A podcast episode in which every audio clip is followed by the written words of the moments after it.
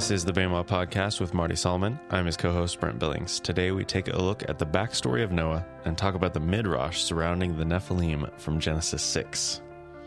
So we have a lot going on uh, with these few little paragraphs leading up to the flood narrative. Marty, what uh, can you tell us about this? We do have a lot going on. We even have uh, some stuff we're not even going to get to. I'm really just going to talk about little bits and pieces here. Like there's when you talk about the Nephilim, there's a whole section of Jewish apocrypha, like the Book of Enoch, and and a whole bunch of stuff that's even written even a little bit later, like second, third, fourth, fifth century, um, like about the Watchers. If you if you get it on Google and and start getting into like the midrash that surrounds the Watchers, you'll be in like a whole nother realm of apocryphal midrash it's it's it's cool, but it's it's also wild and crazy and really easy to abuse. So we're not even going to be in, in the middle of that. Um, we're just going to talk about little little bits and pieces uh, here today. We're not taking a whole red pill. We're just like cutting it in half and taking part of the red pill. That's right. And and to play off of that, like we it, it's good to you know talking about the abuse of midrash we need to come back and, and cycle back and say you know we are not the experts on midrash. Uh, there is uh, we're probably getting all kinds of things wrong here. Just Brent and i we're getting all kinds of things wrong. We're probably applying it incorrectly. We probably misunderstand all kinds of things.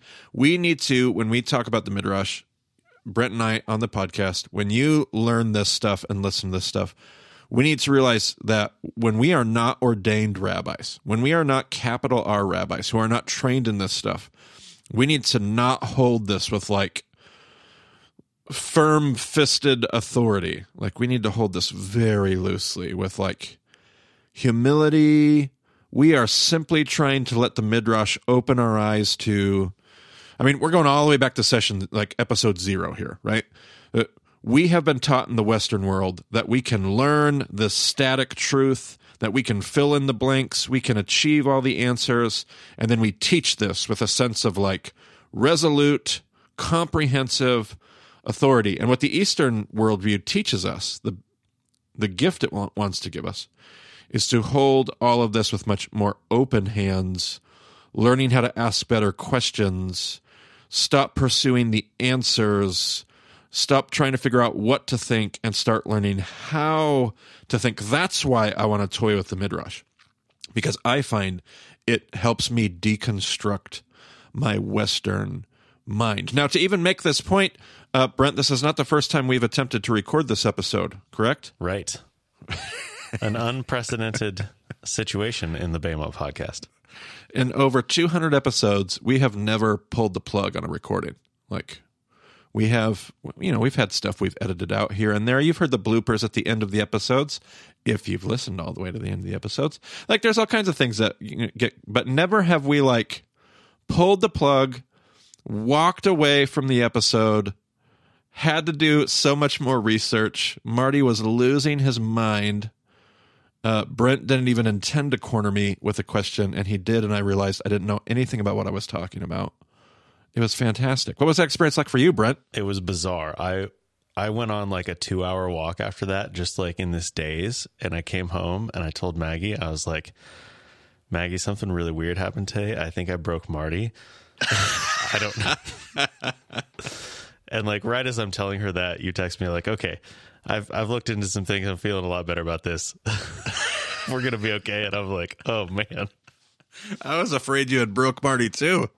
Oh boy, talk about insecurities galore. But that you know, we actually want to come back to that and make that point. Like that, that is a part of the process, which actually was really good. That I know for me, really good that I went through that because we're in some tricky waters. That uh, well, I'll, I'll, let me use the let me use me. I I'll use the term I. I am in tricky waters here, and if I don't hold this really loosely, if I start talking with too much authority, as if I understand this better than I do, uh, it's a really dangerous place to be. Like I'm not a rabbi. Most almost everybody listening to this podcast, we shouldn't have any rabbis listening to our podcast.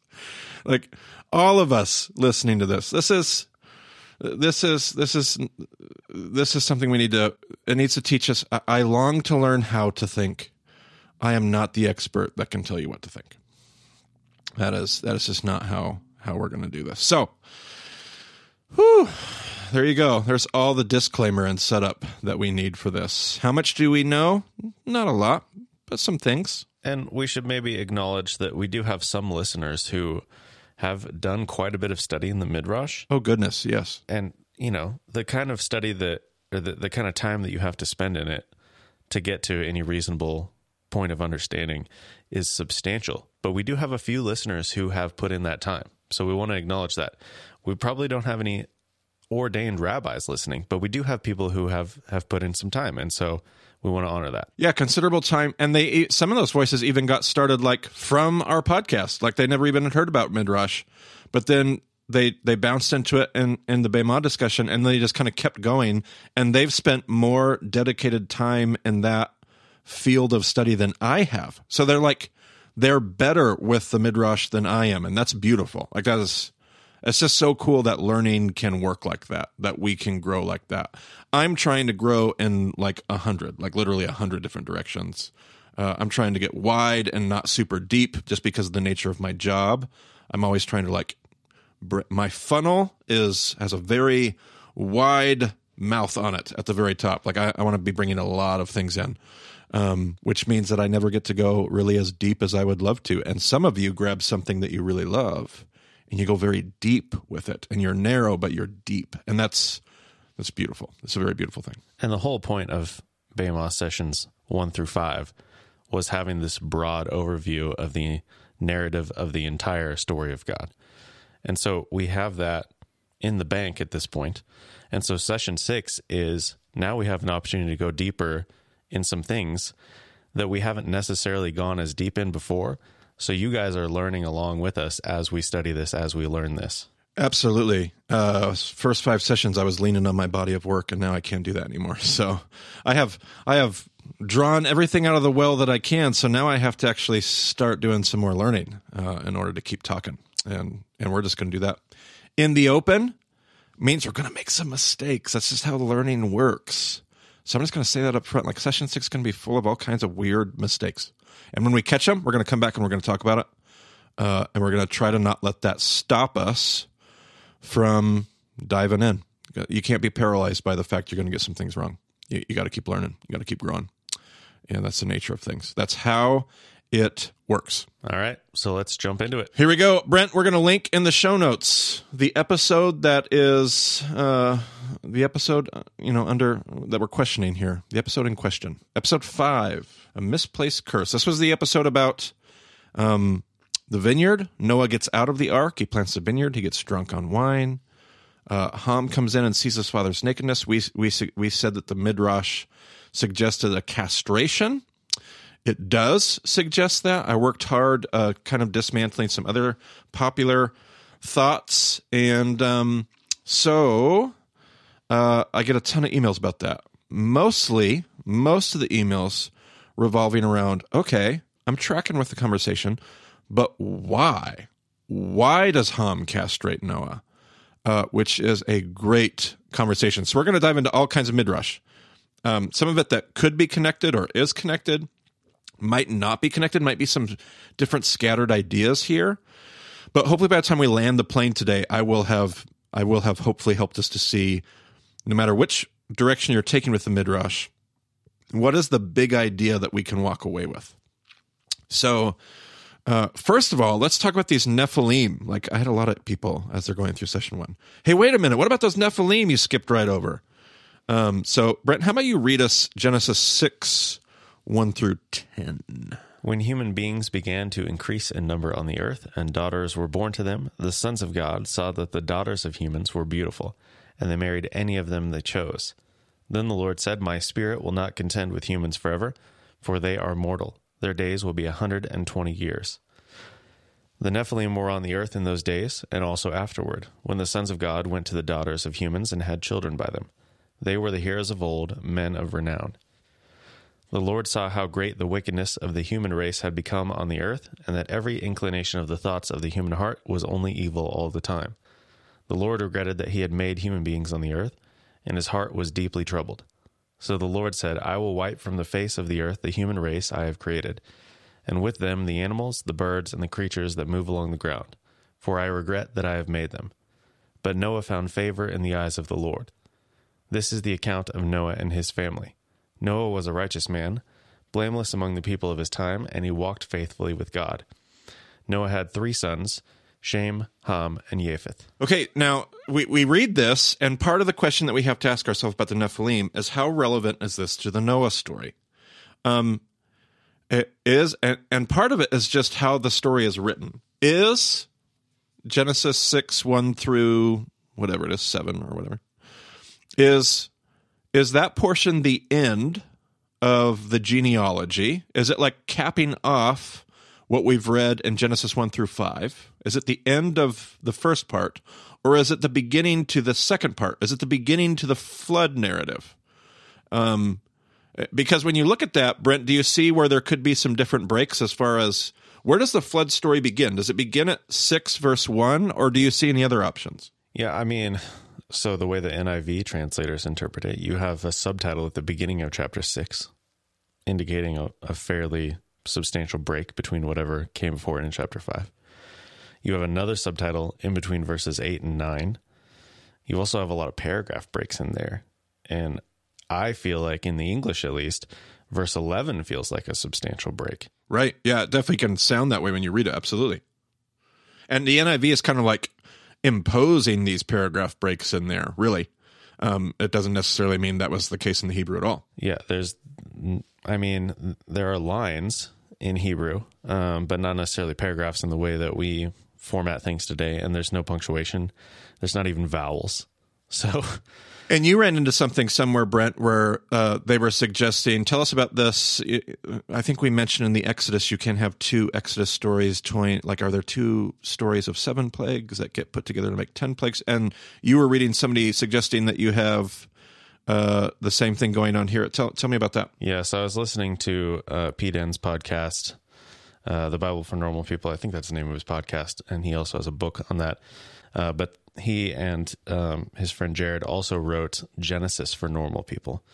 And he's in the podcast, he basically referenced the book. So I don't have any details on, on what this theory is, but um, we've talked about documentary hypothesis before um, in, in session three. Uh, but the idea that there are multiple authors who composed Genesis and then they were put together at a later time. And so it kind of, I think it, it stems from that idea, but you have something like Genesis 1 and Genesis 2, where you have two different tellings of the same story um, put next to each other, or, you know, the same story, whatever. Two different two different creation stories set side by side for comparison versus something like we talked about with the plagues where you have two different stories of seven plagues that are woven together into a story of 10 plagues and Pete Enns was saying on his podcast that he has this idea that the story of Noah works like that Exodus story, where there are two different stories of the flood that are woven together. And when you look at the documentary hypothesis, you you see that the way they break it out, they have um, the first part of chapter six is is just one voice, but then from the middle of six through the end of chapter eight, you have both the priestly and the Yahwist voices woven together. Right. Yeah. And, and there's actually, if you go, if you go all the way to like, say the end of chapter five, all the way through, just reading it in the English, there's all kinds of like evidences that you could see once you start looking for it. This could be the case. Now, I'm not sure I, I'm in love with this theory. I would want somebody, um, and, and Pete Enns would be, I mean, if that's where he's at, uh, I'm to, I'm to be, you know, kneeling in that direction. But uh, somebody that understands, somebody that's able to look at the Hebrew, the the Hebrew usage, the Hebrew grammar, um, the the style of Hebrew that's used. Are there differences? Do we have evidence for different authors? Those are the people I would I would lean towards for this. Uh, as far as just what I'm equipped to look at, I don't know if I love the theory, but definitely could be going on here for sure. Now, the thing that makes me, the reason why I bring this all up is because if this is a if you're supposed to be roping in the conversation of the Nephilim into the flood narrative, and Jewish midrash and tradition is going to say largely, yes, you should be, um, then that that impacts the story. Now that's important because there was a verse. Let's see here, Brent. I want you to read a verse again. There was uh, Genesis six verse Uh, let's say here. Uh, give me verse four. Is it just four? Yeah, give me verse four. The Nephilim were on the earth in those days, and also afterward, when the sons of God went to the daughters of humans and had children by them. They were the heroes of old, men of renown. Okay, so these are the heroes of old, men of renown. And then the other phrase, the Nephilim were on the earth in those days, and also afterward. Like after what, Brent? I mean, uh, after the flood, I guess. Right, which they have to be. Where else have we run into the Nephilim, Brent? Where, where are we going to run into them after the flood? I believe they come up in Numbers and maybe in Deuteronomy as well. Okay, uh, a reference to the the inhabitants of the land of Canaan. You're going to have a whole bunch of uh, the descendants of Anak, who is a descendant of the. They actually reference them, in, I think in Numbers you're referencing the Nephilim. They call them the Nephilim, and, and it's a reference to which group of people? What is the striking physical attribute of this group of people? Uh, they're very tall, giants. They're tall. They are giants, right? And we even have historical evidence. Like I've heard lots of people give apologetic, you know, backing to the fact that there were in that land of Canaan.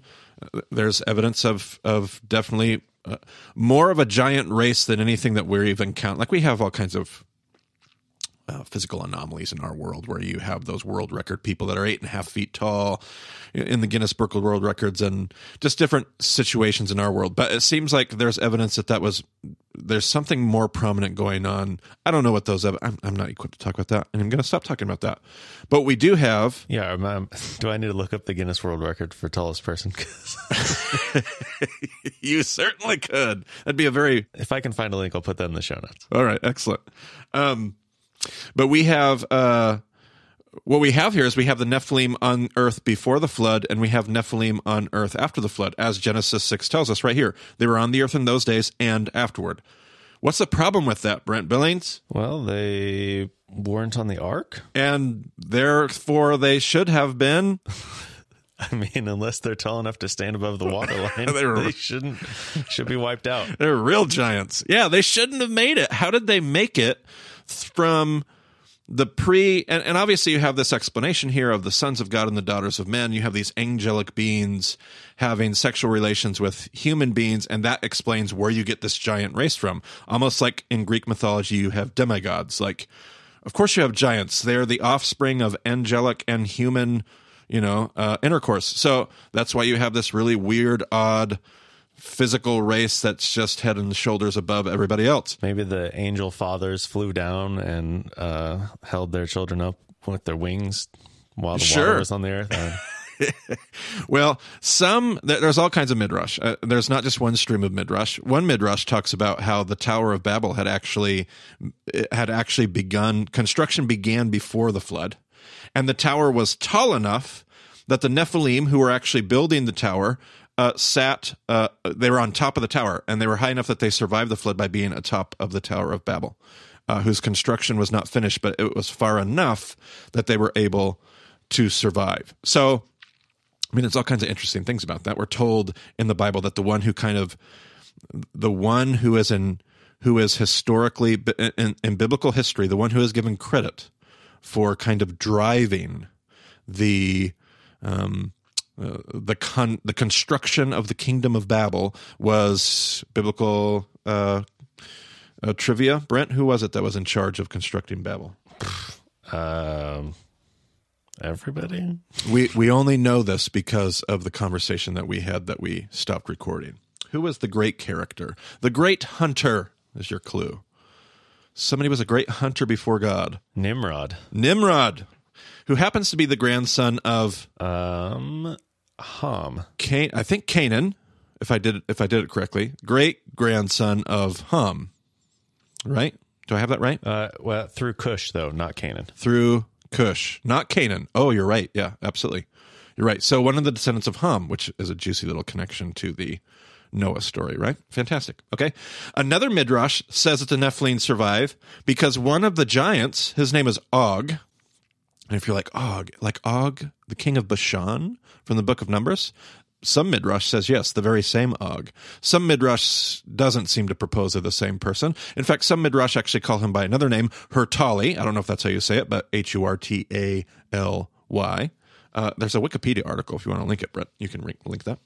Og or Hurtaly. Uh, the Midrash teaches that he actually hitches a ride. He clings to the ark and survives the flood by clinging to the ark. One Midrash has him straddling the ark. He he rides it and actually steers the ark safely through the flood. And Noah and all of his family survive because Og riding on the ark kind of brings it to its resting place at Mount Ararat the mountains of Ararat, should I say it more appropriately. So all kinds of fun midrash there because you have to explain how the Nephilim survive the flood. A, it's in the biblical text, and we just don't. Again, the midrash teaches us how to think.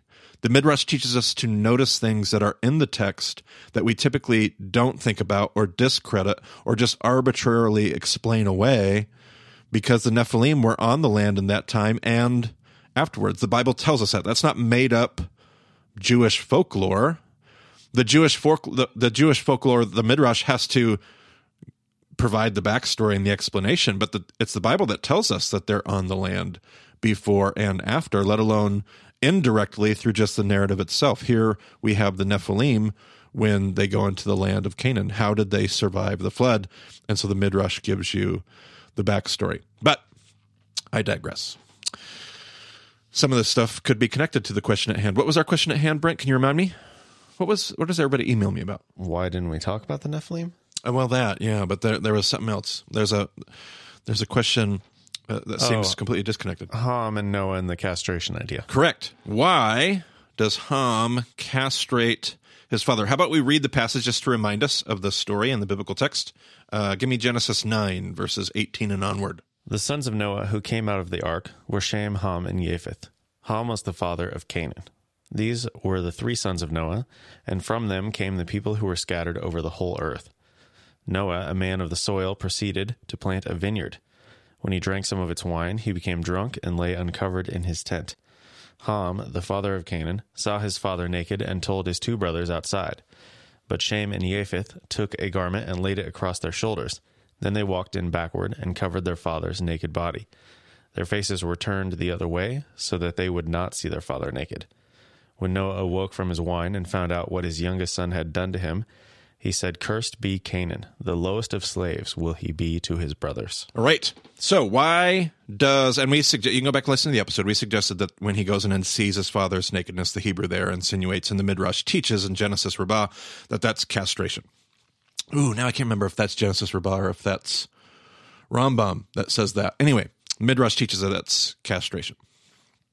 So why does Ham castrate his father? Well, some have suggested that Noah did not provide a wife for Ham, and the backstory is there.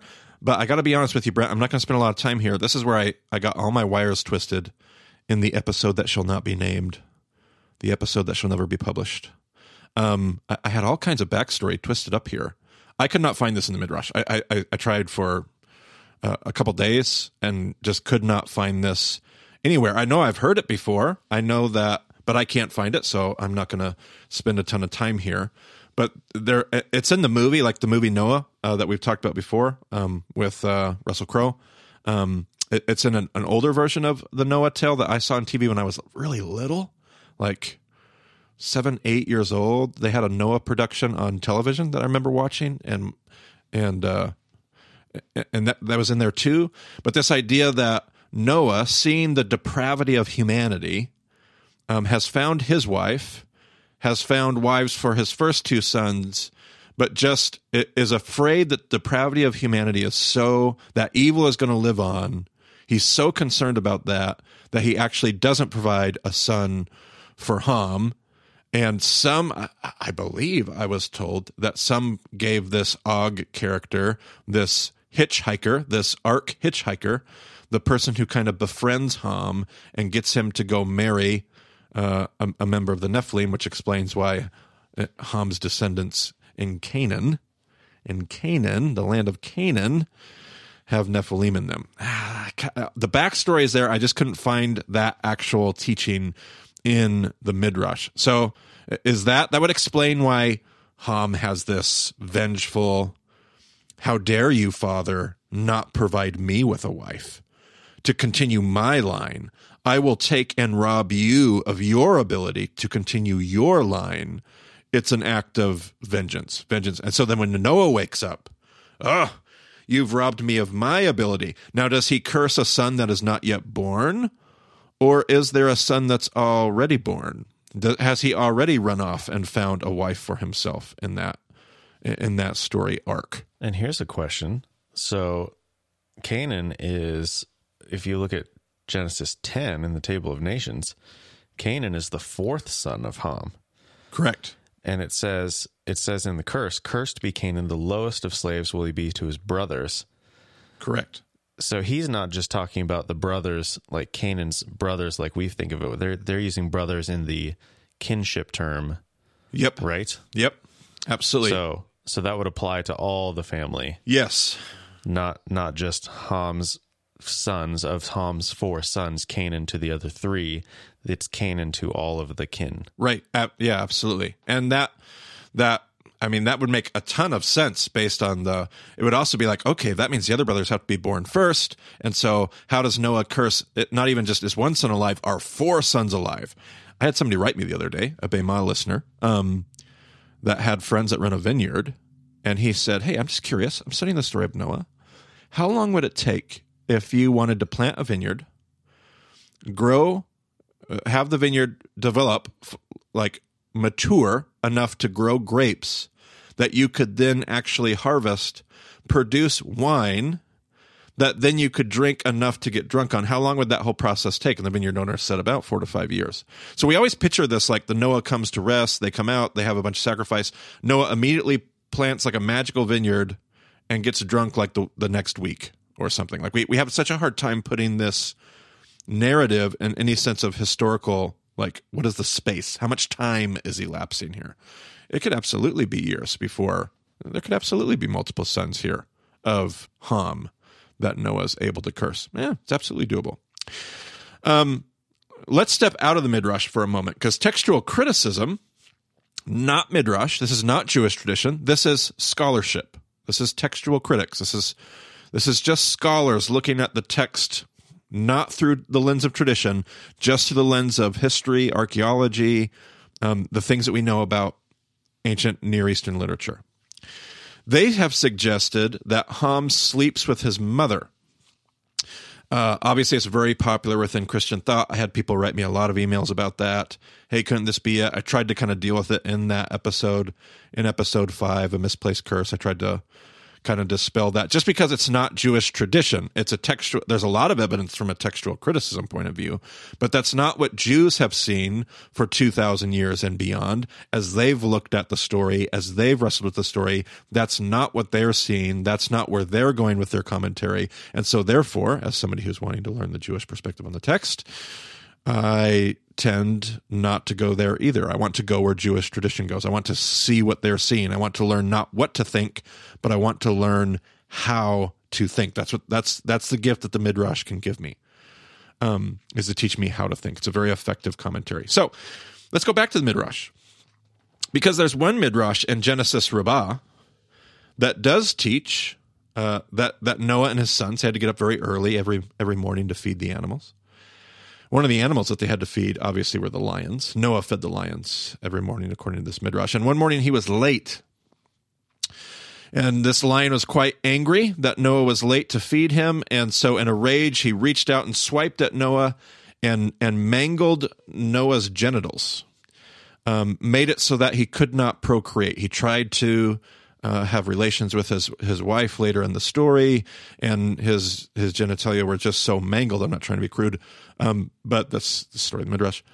Uh, that he uh, the seed went all over. Uh, uh, he could not. Um, he could not seal the deal. Uh, what am I trying to say in a articulate way here on the podcast? I think everybody tries. I think everybody's following what I'm trying to say. I think so. I'm working really hard here. Um, so so Noah's not able to procreate, and so what that implies is that when Ham goes in, let's say you're like, let's say that you don't like this whole castration bit. Okay, well Genesis Rabbah gives you a way out. When Ham goes in to see his father, what he sees when he looks upon his father's nakedness is his mangled genitalia, and and so he looks at it and apparently he makes fun of it. He goes out to his brothers and he talks all about his dad's, you know, his inability to procreate, his his mangled maleness, which which also fits in the story because when Noah wakes up and hears what his son has done to him, he lashes out of his insecurity in vengeance to say, if you're going to make fun of my ability to procreate, I will rob you of your, not necessarily your ability to procreate, but I will curse your own creation. I will curse Canaan, your son, the, the son that I was supposed to have that now I can't have. If you're going to make fun of me. And so here's the whole big idea, Brent. Here's the, here's the thing I'm trying to drive home. Not the details of the midrash itself.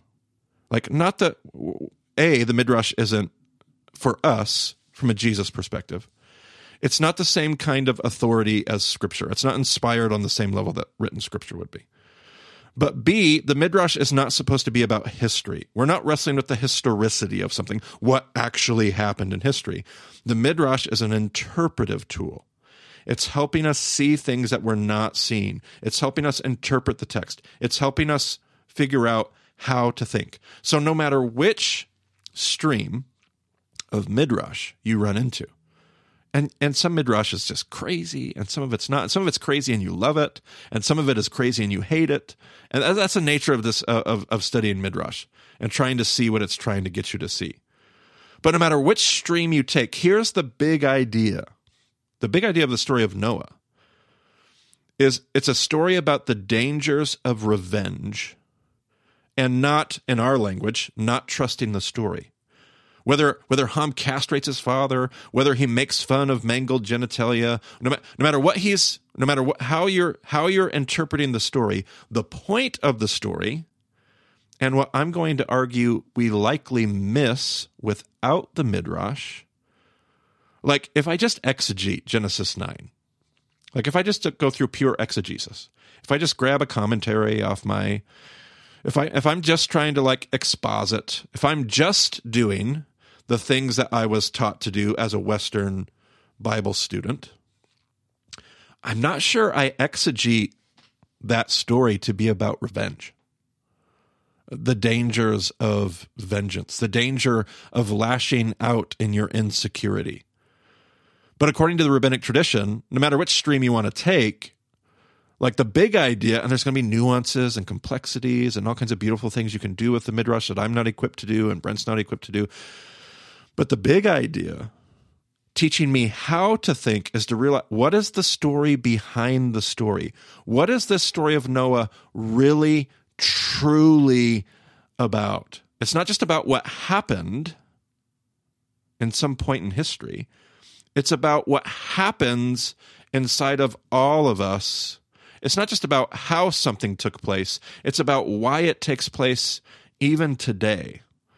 That's what the story is always trying to teach us, and that's what the Midrash links us back to. This is a story about the dangers of lashing out in insecurity, lashing out, because what does this lead to? This leads to a descendant who is cursed named Canaan, which leads to what, Brent? What is who does Canaan become? Not a trick question, by the way. The enemies of the people of God. Remember us wrestling first episodes of session two with the conquest? Because of how brutal and violent and disgusting the whole thing is. The, the Bible says all of that come all of that comes from this root human condition that lashes out in its insecurity. And when you do that, when you lash out of your insecurity, when you curse, when you utter anathemas against other human beings, when you utter curses against you you potentially lead to massive, massive, massive human destruction. So it's it's just a fascinating uh, it's just fascinating. I don't know what kind of time we got left, Brent. What what kind of other things do you see in this this story that you want to bring up? Well, so I was thinking when you talked about the timeline of creating a vineyard, how long that would take. So if if they come off of the ark, Noah starts planting his vineyard. Meanwhile, Ham is having children. He has these four children four to five years to make this vineyard and, and go through this whole process. In the meantime, Ham has four kids. And then Noah curses him and apparently he has no other kids after that. Oh, sure. Yeah. So is that is that Ham like not being able to have more kids? Is that is that Ham choosing to like, well, if if my line is cursed, then I don't want to I don't want to increase my curse by having more children. Great question. So just something to think about there. Obviously, I have nothing to point at there. Um, what was the other thing? Oh, my wife pointed out something um, in Genesis in the story of the flood. So you have at the beginning of the story, you have God speaking to Noah, and he says, You will enter the ark, you and your sons, and your wife, and your sons' wives. Noah, sons, wife, their wives. Okay. Right. And so then it goes on to say uh, a couple of different times Noah did everything just as God commanded him. He said it says that twice Uh-huh. uh, at the end of chapter six and and uh, in seven. And so then at, at within seven it says, uh, you know, on that day, Noah and his sons, together with his wife and the wives of his sons, enter the ark. So that's exactly as it was. Same order. Okay. Then at the end, when when everything when the earth has dried out, it says God said to Noah, "Come out of the ark, you and your wife, and your sons and their wives." So the order is different.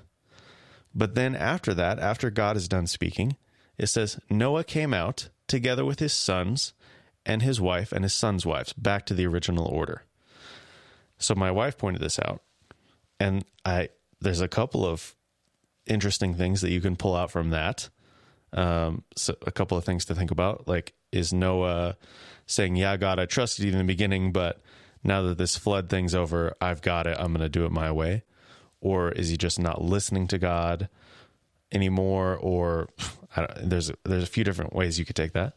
But then I noticed um, from looking at that that the the women are never mentioned again if you look at um, right after they come out, it says Noah built an altar to the Lord. And then in chapter 9, it says, Then God blessed Noah and his son, saying to them, blah, blah, blah. And then again, uh, later in chapter 9, then God said to Noah and his sons with him, I now establish my covenant, blah, blah, blah. There's no mention of the women at all after they come out. So I thought maybe this was like the uh, Oh, don't get into this. Spoilers alert. we haven't ooh. talked about this one yet. okay, okay. Got to stop you right there. I got to do that to you once. You're always doing that to me. I got to do that to you. That's a future episode. What um, didn't we talk about this in session one though? Uh uh We didn't. I learned about that after we recorded the podcast. Oh no! Yeah. Yeah. Yeah. Yeah. Oh, yeah. That, oh, we just whet everybody's appetite for future episodes. Oh man. Well, I'm not sure where I'm going to cut into that, but Uh, no, no, no. It's great. We're going to leave it all here. But I will say this, Brent, to, all, to what you're just sharing. Um, it's a wonderful observation. I've never run into anything necessarily about that. But to me, it does it does bring to mind as I was looking at all the midrash surrounding Noah after we pulled the plug on that last episode. There's a very prominent discussion about the wives in this story. The fact that they're mentioned but never named is a big sticking point for rabbinic conversation and commentary because you wouldn't expect them to be named. Like what you encounter after the ark, like you mentioned, the wives aren't mentioned anymore. It's just Noah and his sons, Noah and his sons, Noah and his sons with him. Like that's what you would expect. That's normal. Um, you, you never mention the wives. You never bring up the wives. In fact, the rabbis keep pointing out, like when you read the Noah story, you don't have to mention the wives at all. They don't need to be mentioned. That's not to be patriarchal or uh, I'm not trying to promote some. I'm just saying in that there must be a reason the rabbis say they actually aren't being patriarchal. They're being the exact opposite. They must be playing a very critical part in the flood narrative. Now, for the rabbis, they go on to say, we know who Noah's wife is. Noah's wife has to be Naamah.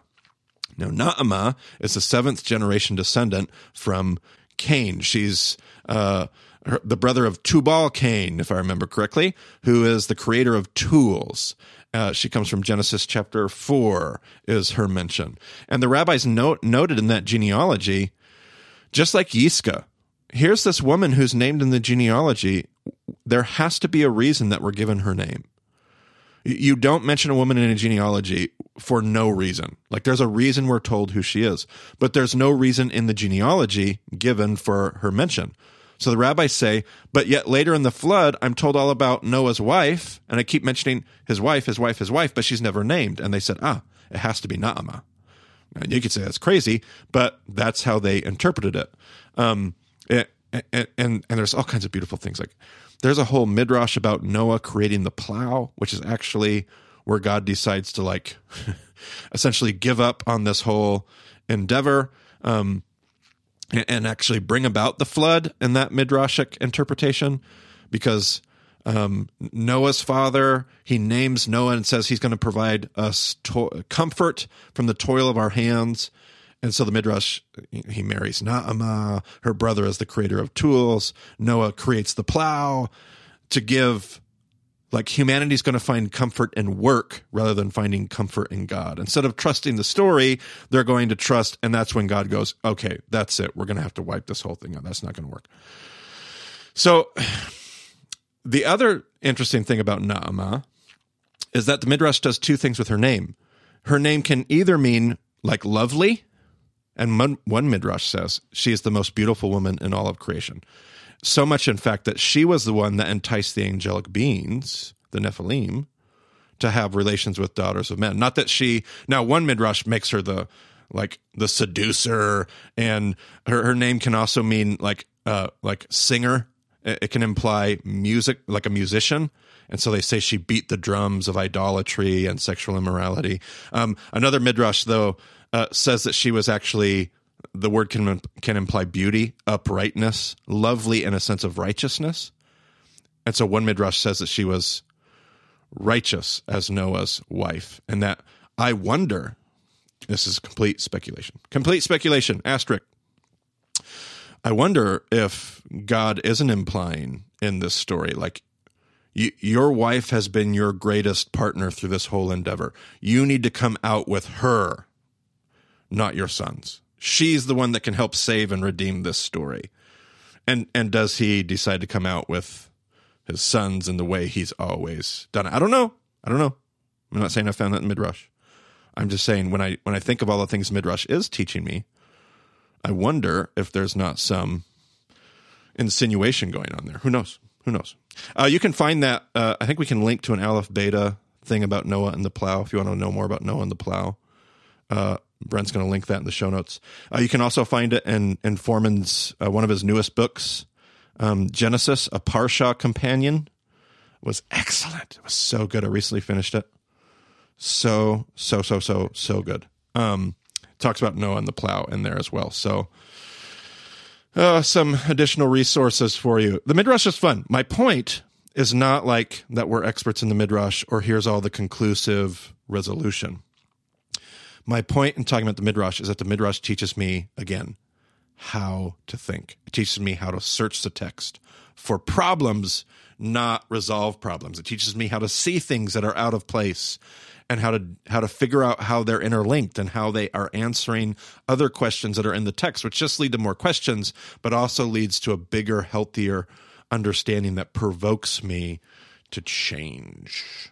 Which is what the biblical text is always trying to do. It's always get us going to get us to be different. One other thought I had um, in episode seven, we talked about how the preface Genesis one through eleven is a chiasm, and so this story of Noah and this curse on Canaan um, would parallel back to the Adam and Eve story of Genesis 2 and 3.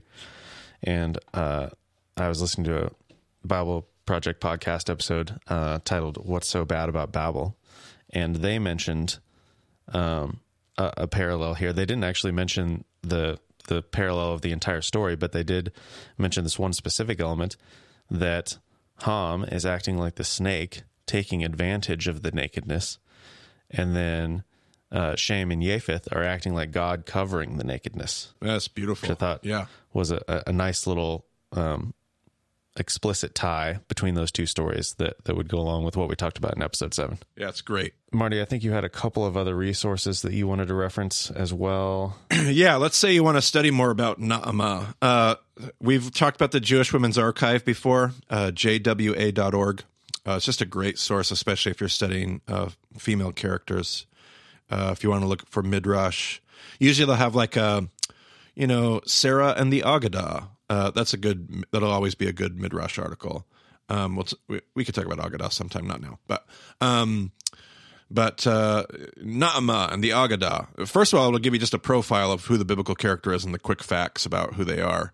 But then it'll also often give you links to like what does the midrash teach about this character? Who are they? Um, all those kind of things. Obviously, if you know where you're going, like, okay, Marty said that was in Genesis Rabbah, and you want to go find that in Genesis Rabbah, use Sefaria.org. It's a great resource that can get you linked up to all kinds of stuff. Um, Brent's also going to put, uh, I think we, we've been linking this, but we're just going to kind of keep linking it if it's helpful for people. Uh, there's a YouTube video that I made on Midrash just as kind of like a primer um, to be helpful for folks that have questions. But the other thing is Google. But I, I, you know, I've learned over the last few years that Google isn't what I thought it was. Like, I didn't realize how all these algorithms work to affect search results. I thought Google was static and that when you Googled something, everybody got the same answers. Silly me. Come to figure out that's not how it works, huh, Brent? Nope.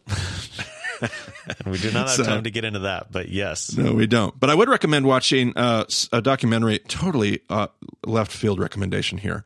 But if you get a chance to watch The Social Dilemma on Netflix, um, it talks kind of like how those algorithms work. So, uh, oftentimes I'll I'll get an email from some of you, and you'll say, "Marty, I've tried to find something on this, and I just don't find it." And I go to Google, and I'm shaking my head, and I Google whatever Midrash and Noah, and it's like the first result that comes up, and I'm like, "Come on, guys, it's the first thing that happens when you Google it." And people write back, and they're like, "Not when I Google it." And now I I have a better understanding for why my Google search engine my search engines that I use are fine tuned to give me the results I'm looking for. And they're not fine tuned yet to give you the results you're looking for. I think they, one of the nice things about these algorithms is they do correct themselves over time and they actually start giving you uh, what you do want to find. So there's all kinds of problem with that. Watch the social dilemma to find out the problems with those things and, uh, and wrestle with that. Um, don't totally freak out, but wrestle with it. And, um, and that's just helpful to know why my Google is working different than your Google. I think that's all I got, Brent. Sounds good to me. I think I think Oh man, these uh I I don't know what's going on, but our show notes have increased substantially uh in session 6. we like we are just dumping resources on people. So, Well, that I'll tell you why that is. It's because uh, when I start getting into waters that I am less competent in, that I'm less authoritative, I'm less of an expert, I'm still learning, I am going to want to function as a tour guide. Like I'm going to try to like be the middleman. Read this, watch this, look at this. You make your own conclusions. Like that I, that I think you will see a ton more of that in session 6 simply because that that's the nature of this podcast and who we are. We are not the experts. We are not the experts.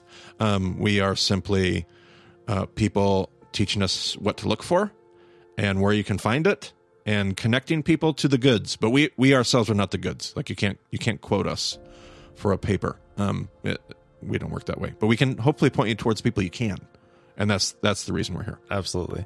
We're the Wikipedia of podcasts. only only not nearly as vetted by our peers, but oh boy, you got it. Yeah, the thing about Wikipedia is it's a tertiary source, like any encyclopedia is. You don't you don't cite that as your source. You use that to lead you to the primary or maybe the secondary sources. So You got it. that's what we're doing here in session six, I guess. You got it. All right. Well, if you have any other questions, you can get a hold of Marty on Twitter at Marty Solomon. I'm at EIBCB, and everything else you need to know is at BEMADiscipleship.com.